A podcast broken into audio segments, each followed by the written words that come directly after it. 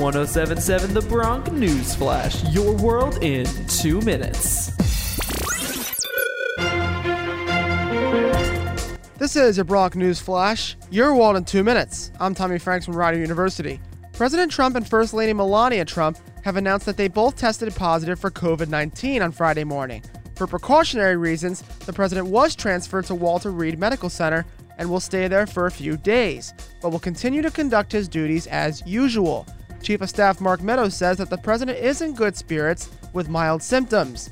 The White House released a pre taped video of Trump just before he got on the helicopter and left.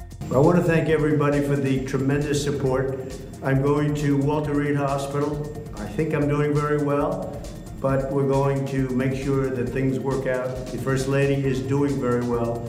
So uh, thank you very much. I appreciate it. I will never forget it. Thank you. Not only did the first family get COVID 19, but many administration members, as well as attendants of the Amy Coney Barrett nomination event last Saturday, have also tested positive, including former staffer Kellyanne Conway and Senator Mike Lee of Utah. The House voted overwhelmingly on Friday to condemn QAnon, the conspiracy movement whose posts led to death threats against Representative in New Jersey Tom Malinowski. He was the lead sponsor of the bipartisan resolution against QAnon, whose followers claim without any evidence that President Donald Trump is fighting a global child sex trafficking ring led by prominent Democrats and Hollywood celebrities. An anonymous figure, Q allegedly posts coded messages promoting the baseless theory.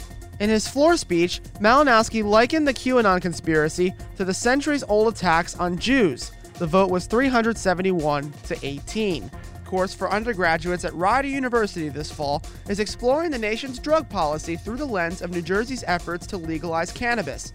As part of the course, Reefer Madness From Panic to Profit, students will conduct a study that examines the perspective of New Jersey residents on legalizing the substance, with a particular focus on evaluating support for using a legal cannabis industry to advance social equity aims. Voters will have an opportunity to amend the state constitution and make marijuana legal in the Garden State this come November.